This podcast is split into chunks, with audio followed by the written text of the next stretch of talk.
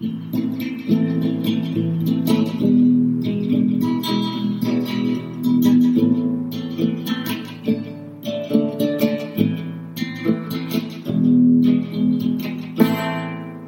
and Peace, a podcast by the International Crisis Group. Welcome back to War and Peace, a podcast of the International Crisis Group. We have returned for a brand new season. I'm Olga Oliker, and I'm speaking to you from Brussels. And I'm Elissa Jobson, also in Brussels. We are delighted to be embarking on a brand new season of War and Peace, albeit a little bit later than we expected. It's been an incredibly busy summer and early fall in um, the Europe and Eurasia region, broadly defined. Um, it's uh, really almost overwhelming uh, with just how much has happened in the last few months. So we are we are simultaneously horrified by most of it, but also um, fairly excited to bring you a lot of really interesting episodes. So looking forward to having you stay tuned. Um, on a lighter note, you may have noticed that we have a brand new theme tune. It's a riff on Tumbalalaika, a Yiddish folk song from the part of the world that we talk about most here on War and Peace. And it's performed by none other than my multi talented co host, Olia. She's also composed and recorded most of the other music that you will hear in this and future episodes.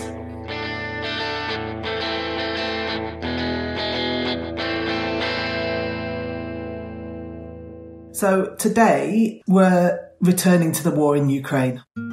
A lot has unfolded since we were last on air. Intense attritional warfare continued for much of the summer. Then in September, the Ukrainian army stunned the world with a surprise counter-offensive, which reclaimed large parts of Kharkiv Oblast and some towns in southern Ukraine. In response, Russia has chosen to escalate. Люди пришли на референдум и сделали этот выбор – быть с Россией. People in occupied territories forced at gunpoint to vote on what Moscow has termed referendums on joining Russia. President Putin has signed an order for a partial mobilization which aims to conscript some 300,000 men ostensibly reservists with military experience, but in fact, all sorts of people of all ages and types of experience are getting mobilisation notices. The bottom line is that we have embarked on a new and even more dangerous phase of the war. Uh, to discuss the impact of all of these battlefield uh, developments and particularly focus in on the military aspects of the war in Ukraine and its implications, we are delighted to welcome Dara Massicot of the RAND Corporation to the War and Peace podcast. Dara is a senior policy researcher at RAND, and she specializes on defense and security issues in Russia and Eurasia. Particularly, she has written a tremendous amount uh, of really good work on Russian military strategy, combat operations, personnel issues, and escalation dynamics. Her recent foreign affairs piece, Russia's Repeat Failures, um, touches on a lot of what has happened in recent weeks. Um, and she wrote it before recent weeks. So I uh, commend you to go and give it a read. Uh, we are big fans and uh, really, really thrilled. So thank you for coming on and welcome to War and Peace. Thank you so much for having me. Dara, I want to start off about the situation on the ground with the caveat that it continues to change. But I want to start with kind of a big question. Why do you think Ukraine was able to make the counteroffensive gains it made in uh, early and mid September? I mean, for so long, we were there was so much speculation of can Ukraine pull off a counteroffensive? Will there be a counteroffensive? Because up until then, the only real progress Ukraine had made, other than kind of really incremental, just a few kilometers at a time, had been when the Russian forces voluntarily withdrew. So, what made this possible? The Ukrainians were discussing a counteroffensive in Kherson. Russia was reactive to that, and they started redeploying a lot of their units that were up there in the north, up in Kharkiv and in the Donbass, and they sent them down to Kherson, exposing themselves, exposing the lines, um, leaving a set of units that were badly damaged from the early phases of the war leaving behind proxy forces from Luhansk and Donetsk, and leaving behind um, units, who are not um, typically uh, considered combat units, although they do have um, armored personnel carriers and, and uh, some equipment like that. So they were pretty vulnerable and exposed up there. And when the Ukrainians uh, started moving into the region, uh, there was some engagement, some some combat, but then something else happened. Um, within the course of a, a, few days or a few hours, in some cases, what I suspect happened uh, was panic started to spread among the units up there, and I noted that it was basically a, a collapse of the front where you had people fleeing, abandoning large weapons caches, abandoning dozens, if not over a hundred, um, armored vehicles of all types. Just uh, really chaotic withdrawal. And I, I, think a collapse is probably an accurate word for that. So, what what's the state of the Russian army now, and how do you assess its performance against the Ukrainian army going forward, especially you know with the influx of Western weapons that that that Ukraine is receiving? Yeah, so I, so I think the dynamics going on in Kherson are a bit different than, than what was going on up in Kharkiv, where you had this vulnerable force, um, really in a sort of a skeleton manning or cadre kind of a manning situation. Um, in Kherson, the units are, by my understanding, although they are depleted and they are exhausted, they're still some of Russia's most capable units. So down there, you're hearing diff- a slightly different story. Um, the advance uh, from the Ukrainian side is, not very quick.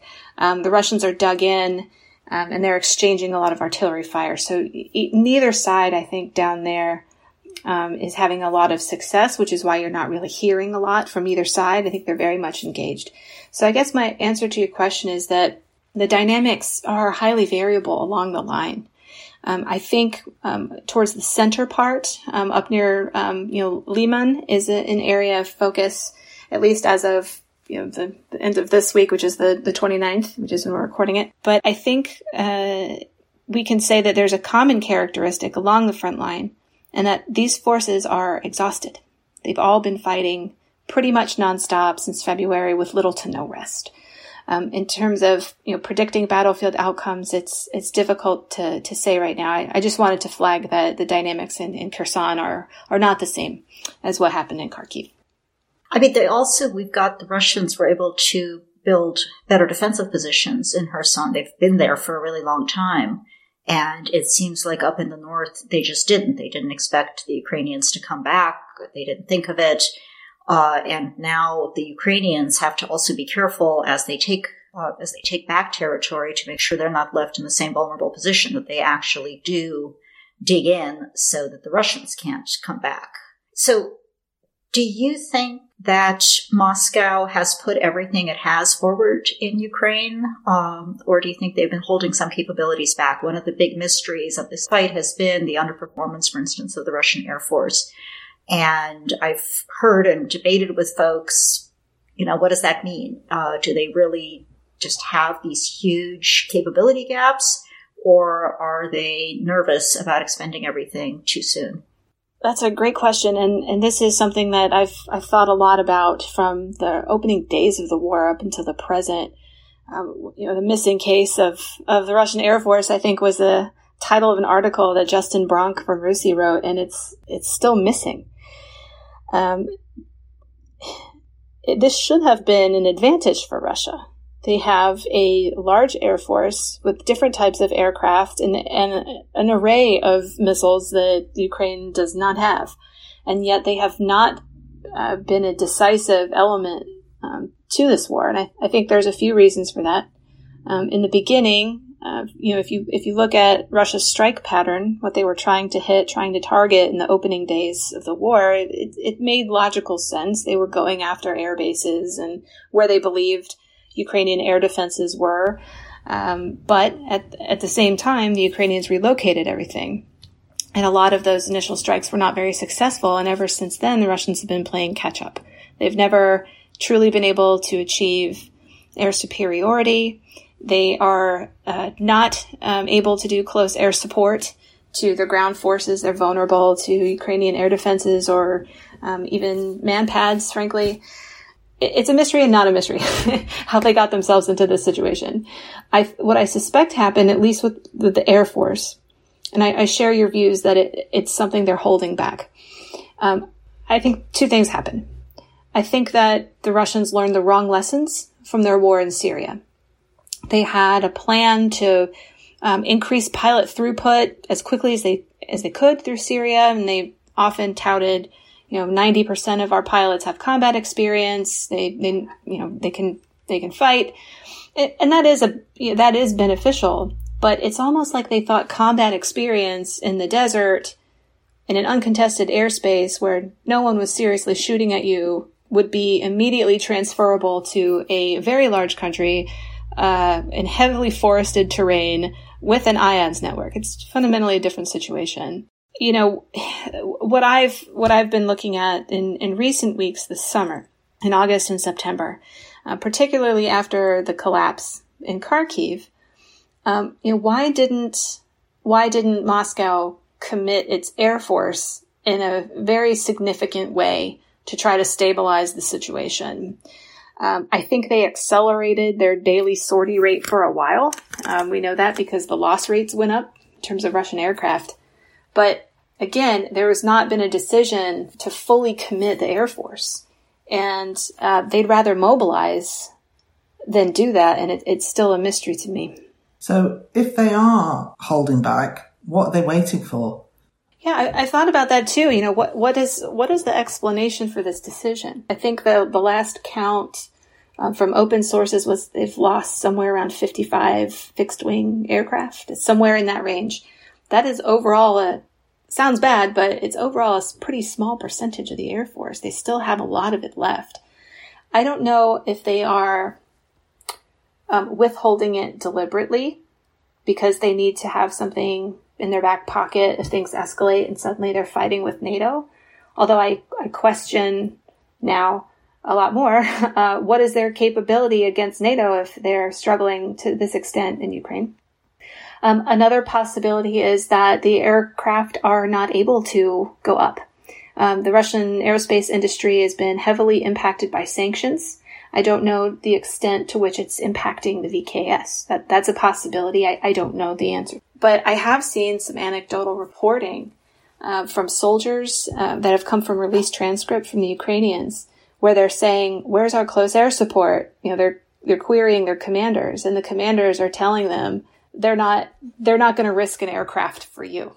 So that to me tells me it's, it's a larger decision and it's a sort of a cultural one, military cultural one and maybe they just don't have enough aircraft. But you know, uh, read somewhere today uh, that uh, one of the reasons that Russia's had such high casualty rates, or the Ukrainians tell us have very high casualty rates, is they can't get uh, air in to evacuate wounded. And that's not just planes, right? That's helicopters. And if that's the case, then yeah, there is something really weird going on. Yeah, I, I agree. I, I have seen some some um, limited examples of search and rescue, but mostly in context of when a um, an aircraft goes down and they're going in to rescue the pilot because the pilots are rare, I guess, and, and important, and they need to need to get them. But I I share um, I share that view. I haven't seen um, I haven't seen too many examples of aircraft coming in and getting these guys out. I have have seen it um, pick them up from the border they're getting them out somehow and they will fly aircraft to the Russian border and then fly them into hospitals. But I, I agree there's a there's a big medevac problem.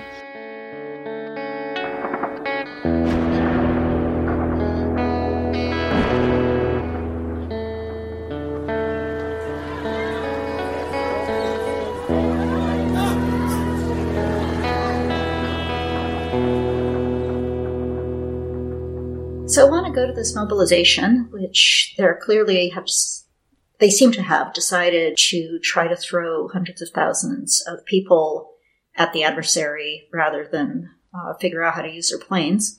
And thus far, they seem to have forced um, several hundred thousand uh, Russians to leave the country as a result, as they as people try to evade and avoid mobilization. Um, what is your sense of their capacity to get what 300,000 people more uh, into the fight? So I'm I'm pretty pessimistic about the Russian mobilization base. Um, I've done some some research on it and and kept an eye on it over the years. It's not what I would describe as a top uh, medium priority for the Russian Ministry of Defense. It is consistently the lowest um, priority for them.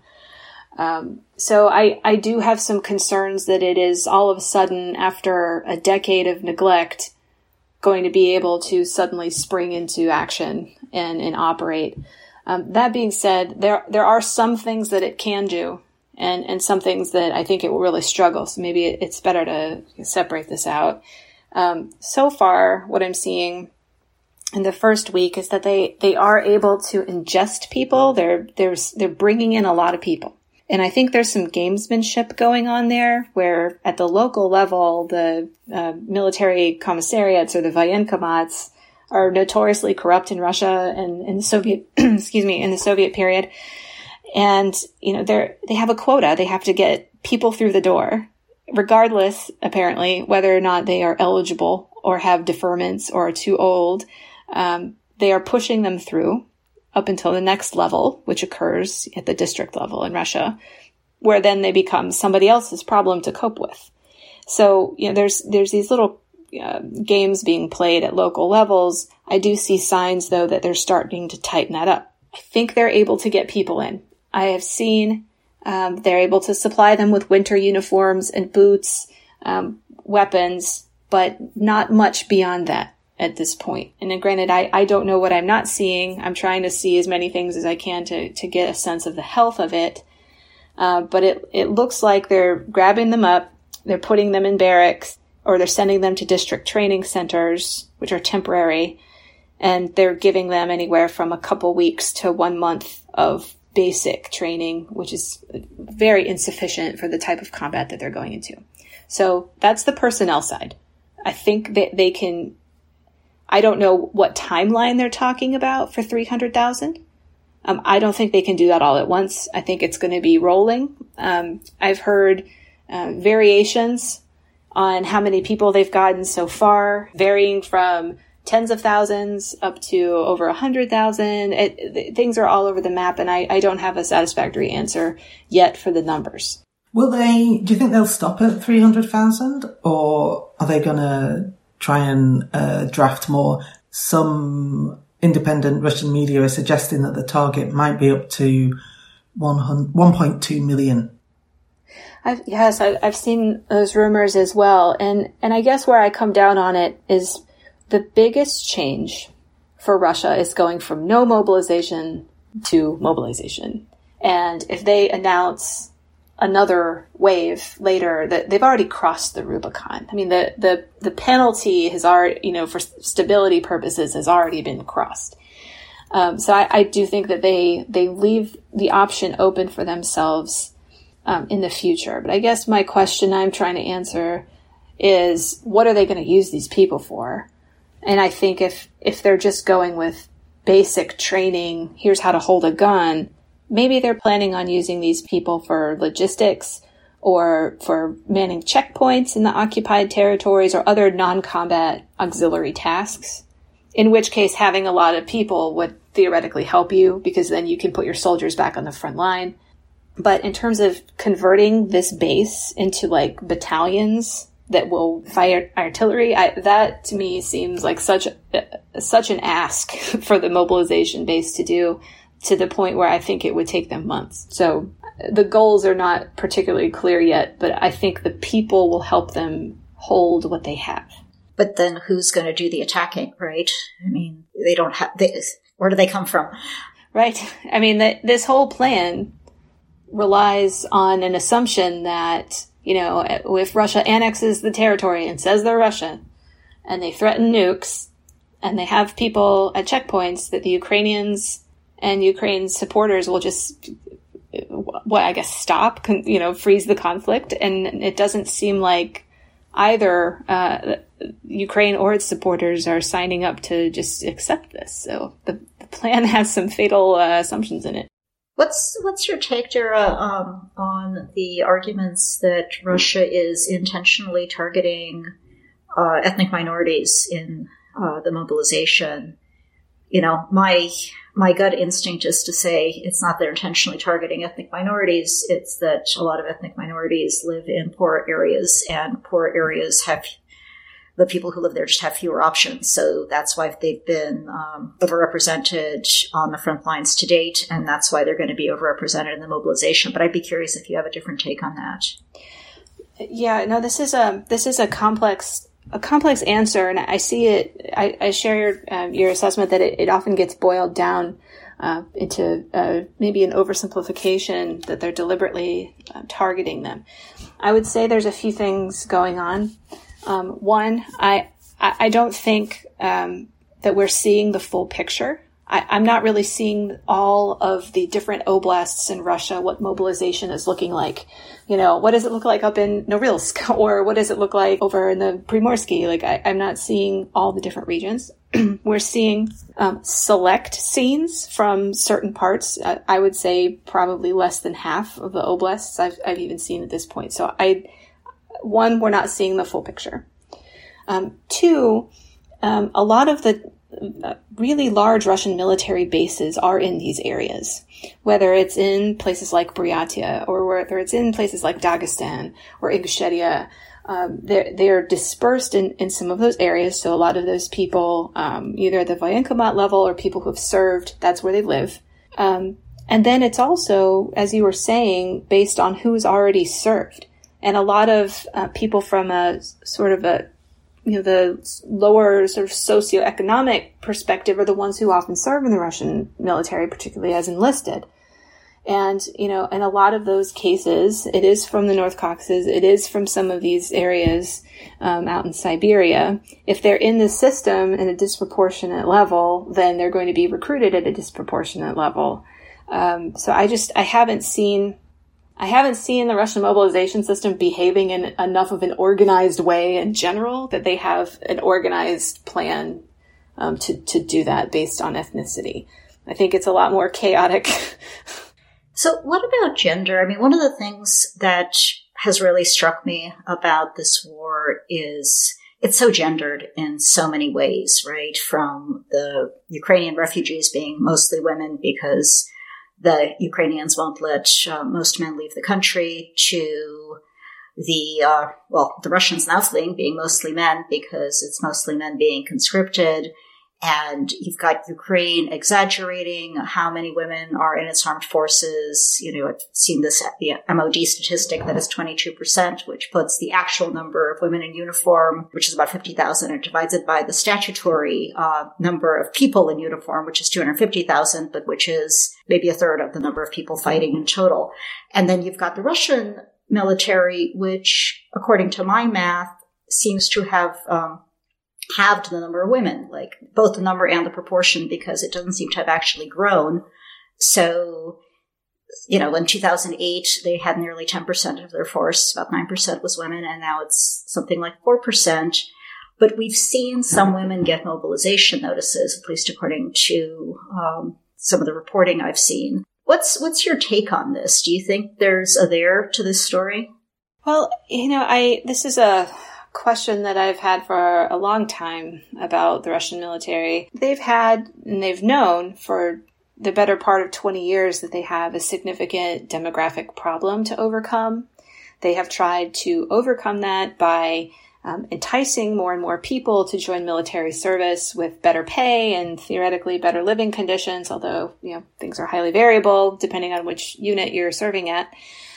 Um, but to me, they never I, what I saw was a decision not to look into, in any serious way, the possibility of broadening the pool of um, professions that women could serve in inside the Russian military. They are very limited in what they can actually do and prevented in most cases from having any kind of hazardous job, um, any combat role whatsoever.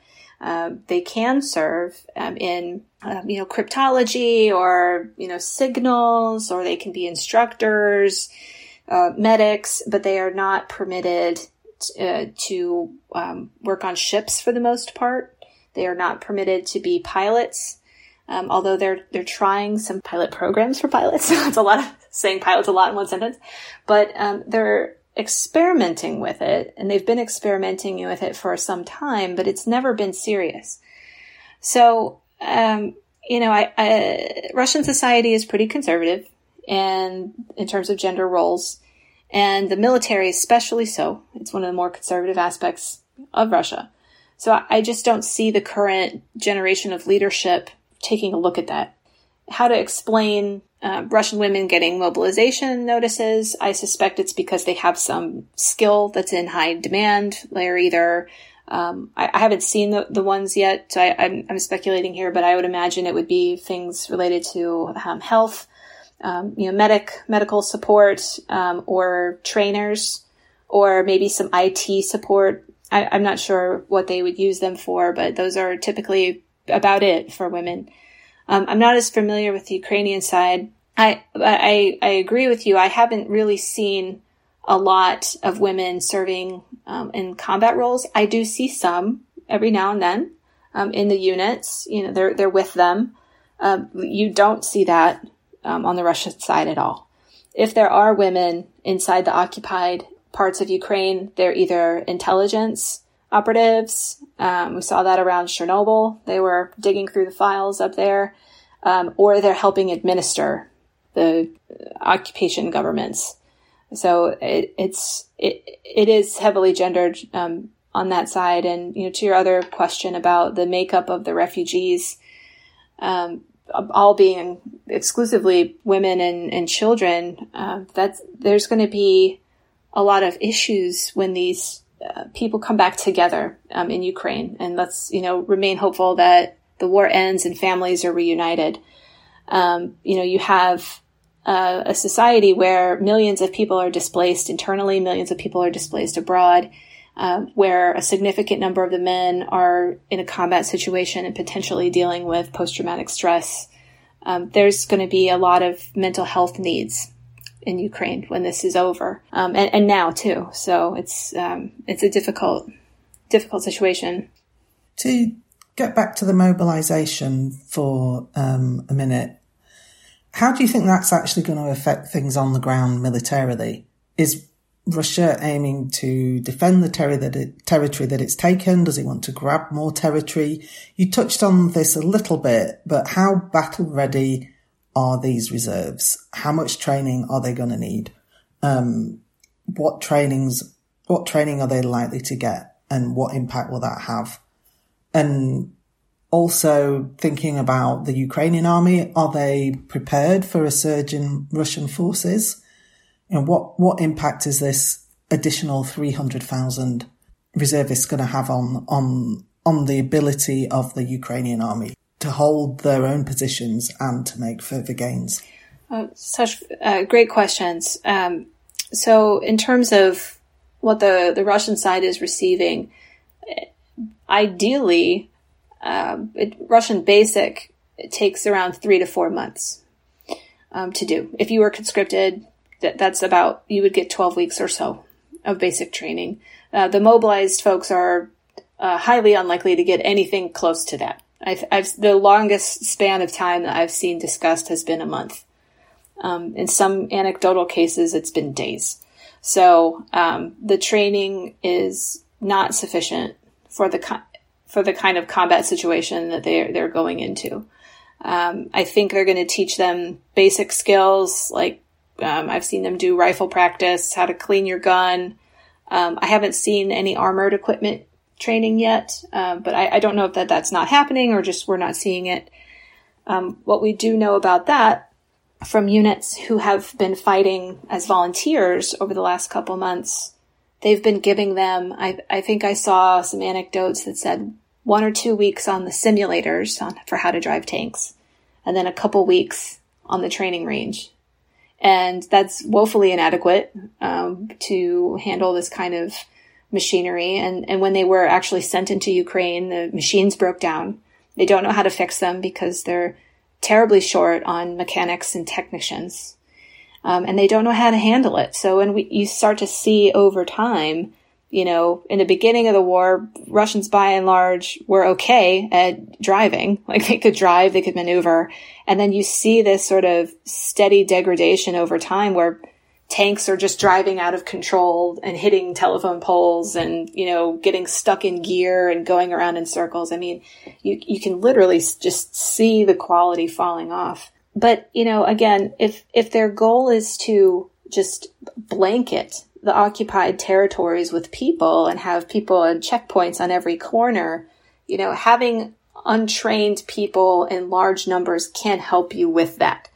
But, you know, in terms of, you know, the other side of the question, are they making forces that are going to be able to, you know, reconstitute divisions and somehow take Kharkiv or take Kiev? I, I don't see that. I, even if they call up reserve officers, if they suddenly manifested out of nowhere hundreds of mechanics, um, it, it's just, it just strains the mind to think how this could could happen uh, in the course of a few months, uh, in the course of a few years, perhaps they could reconstitute like a large armored force that wouldn't be needed for something like that.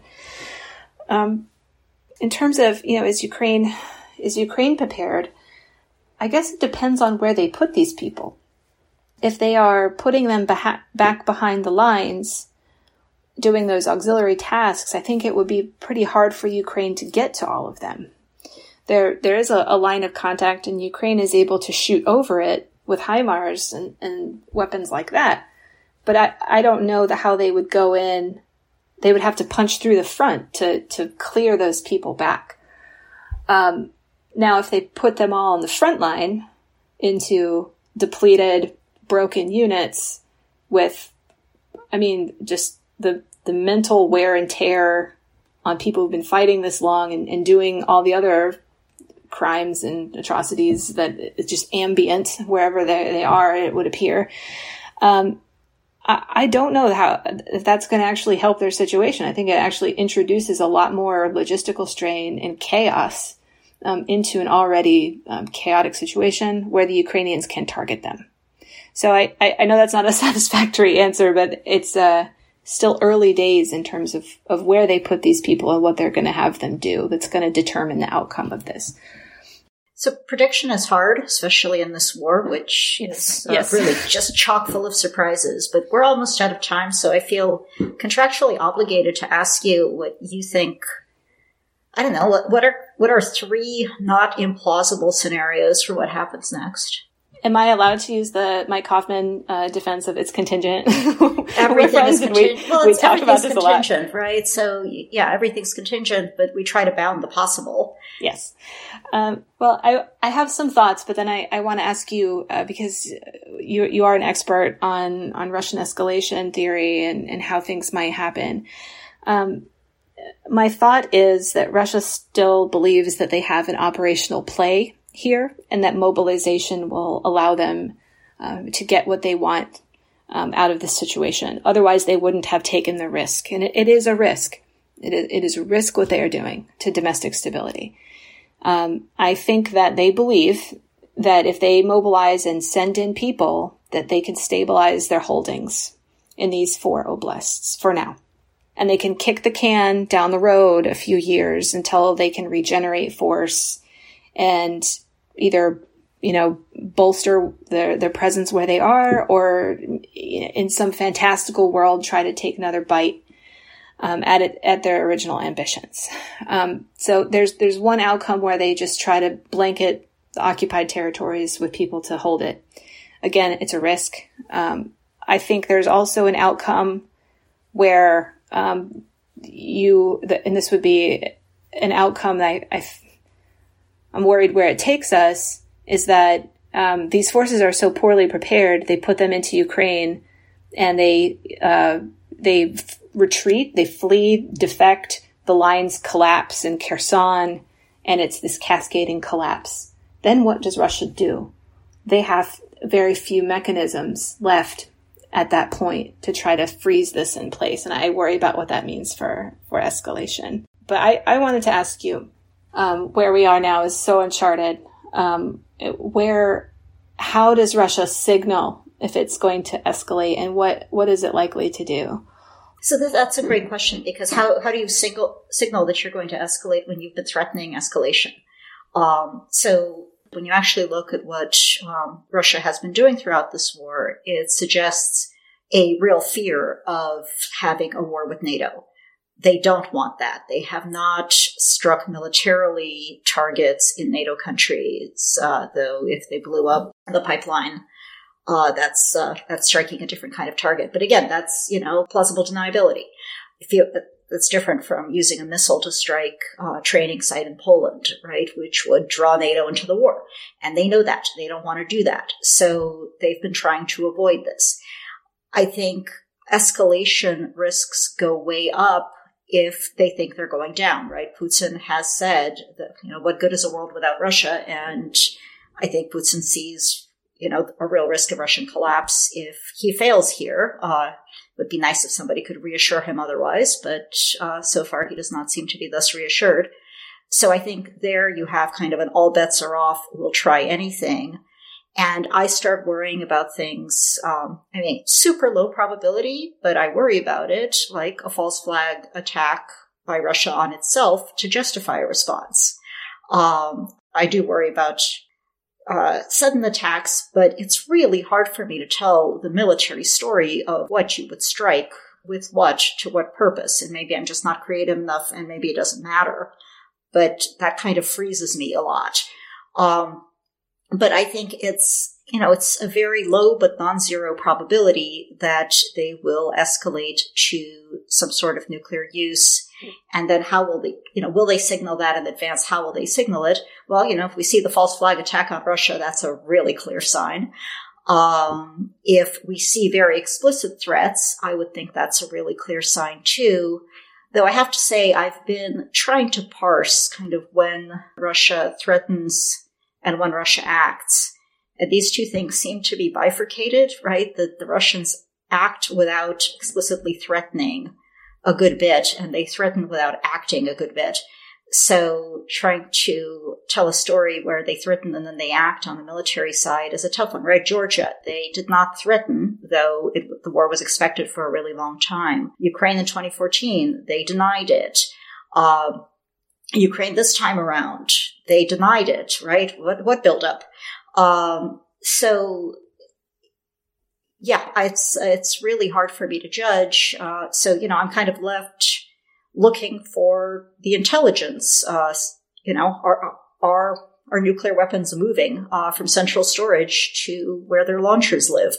Uh, that would be a super good signal. That's kind of all I've got. I don't know if you have other thoughts. I was hoping that you would reassure me, Olya, but I, I don't feel reassured um, uh, where this is this is all going. I um, yeah, I I thought maybe there were other ways that they could signal also you know, before they they get to that point, but um, you know things like expanding cyber attacks, perhaps, or you know Shoigu has threatened you know, NATO ISR in his recent speech announcing mobilization. To me, I, I took that as some sort of dig at the satellites and the space constellations of NATO members. So I, I'm, I, I do uh, share some concerns that we're uh, moving into uncharted waters in this space. And on that really depressing note, I think we have to stop for time. I really wish we could keep doing this because it's such a rich conversation. But for now, we have to stop. So thank you so much, Dara, for joining us on War and Peace. Well, thank you for having me.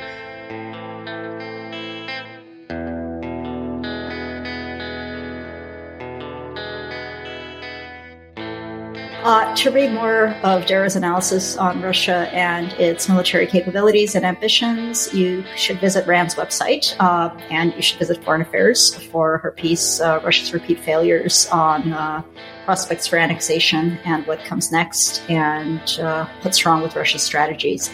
And you should also follow Dara on Twitter. She's at M A S S D A R A. You can also find us on Twitter.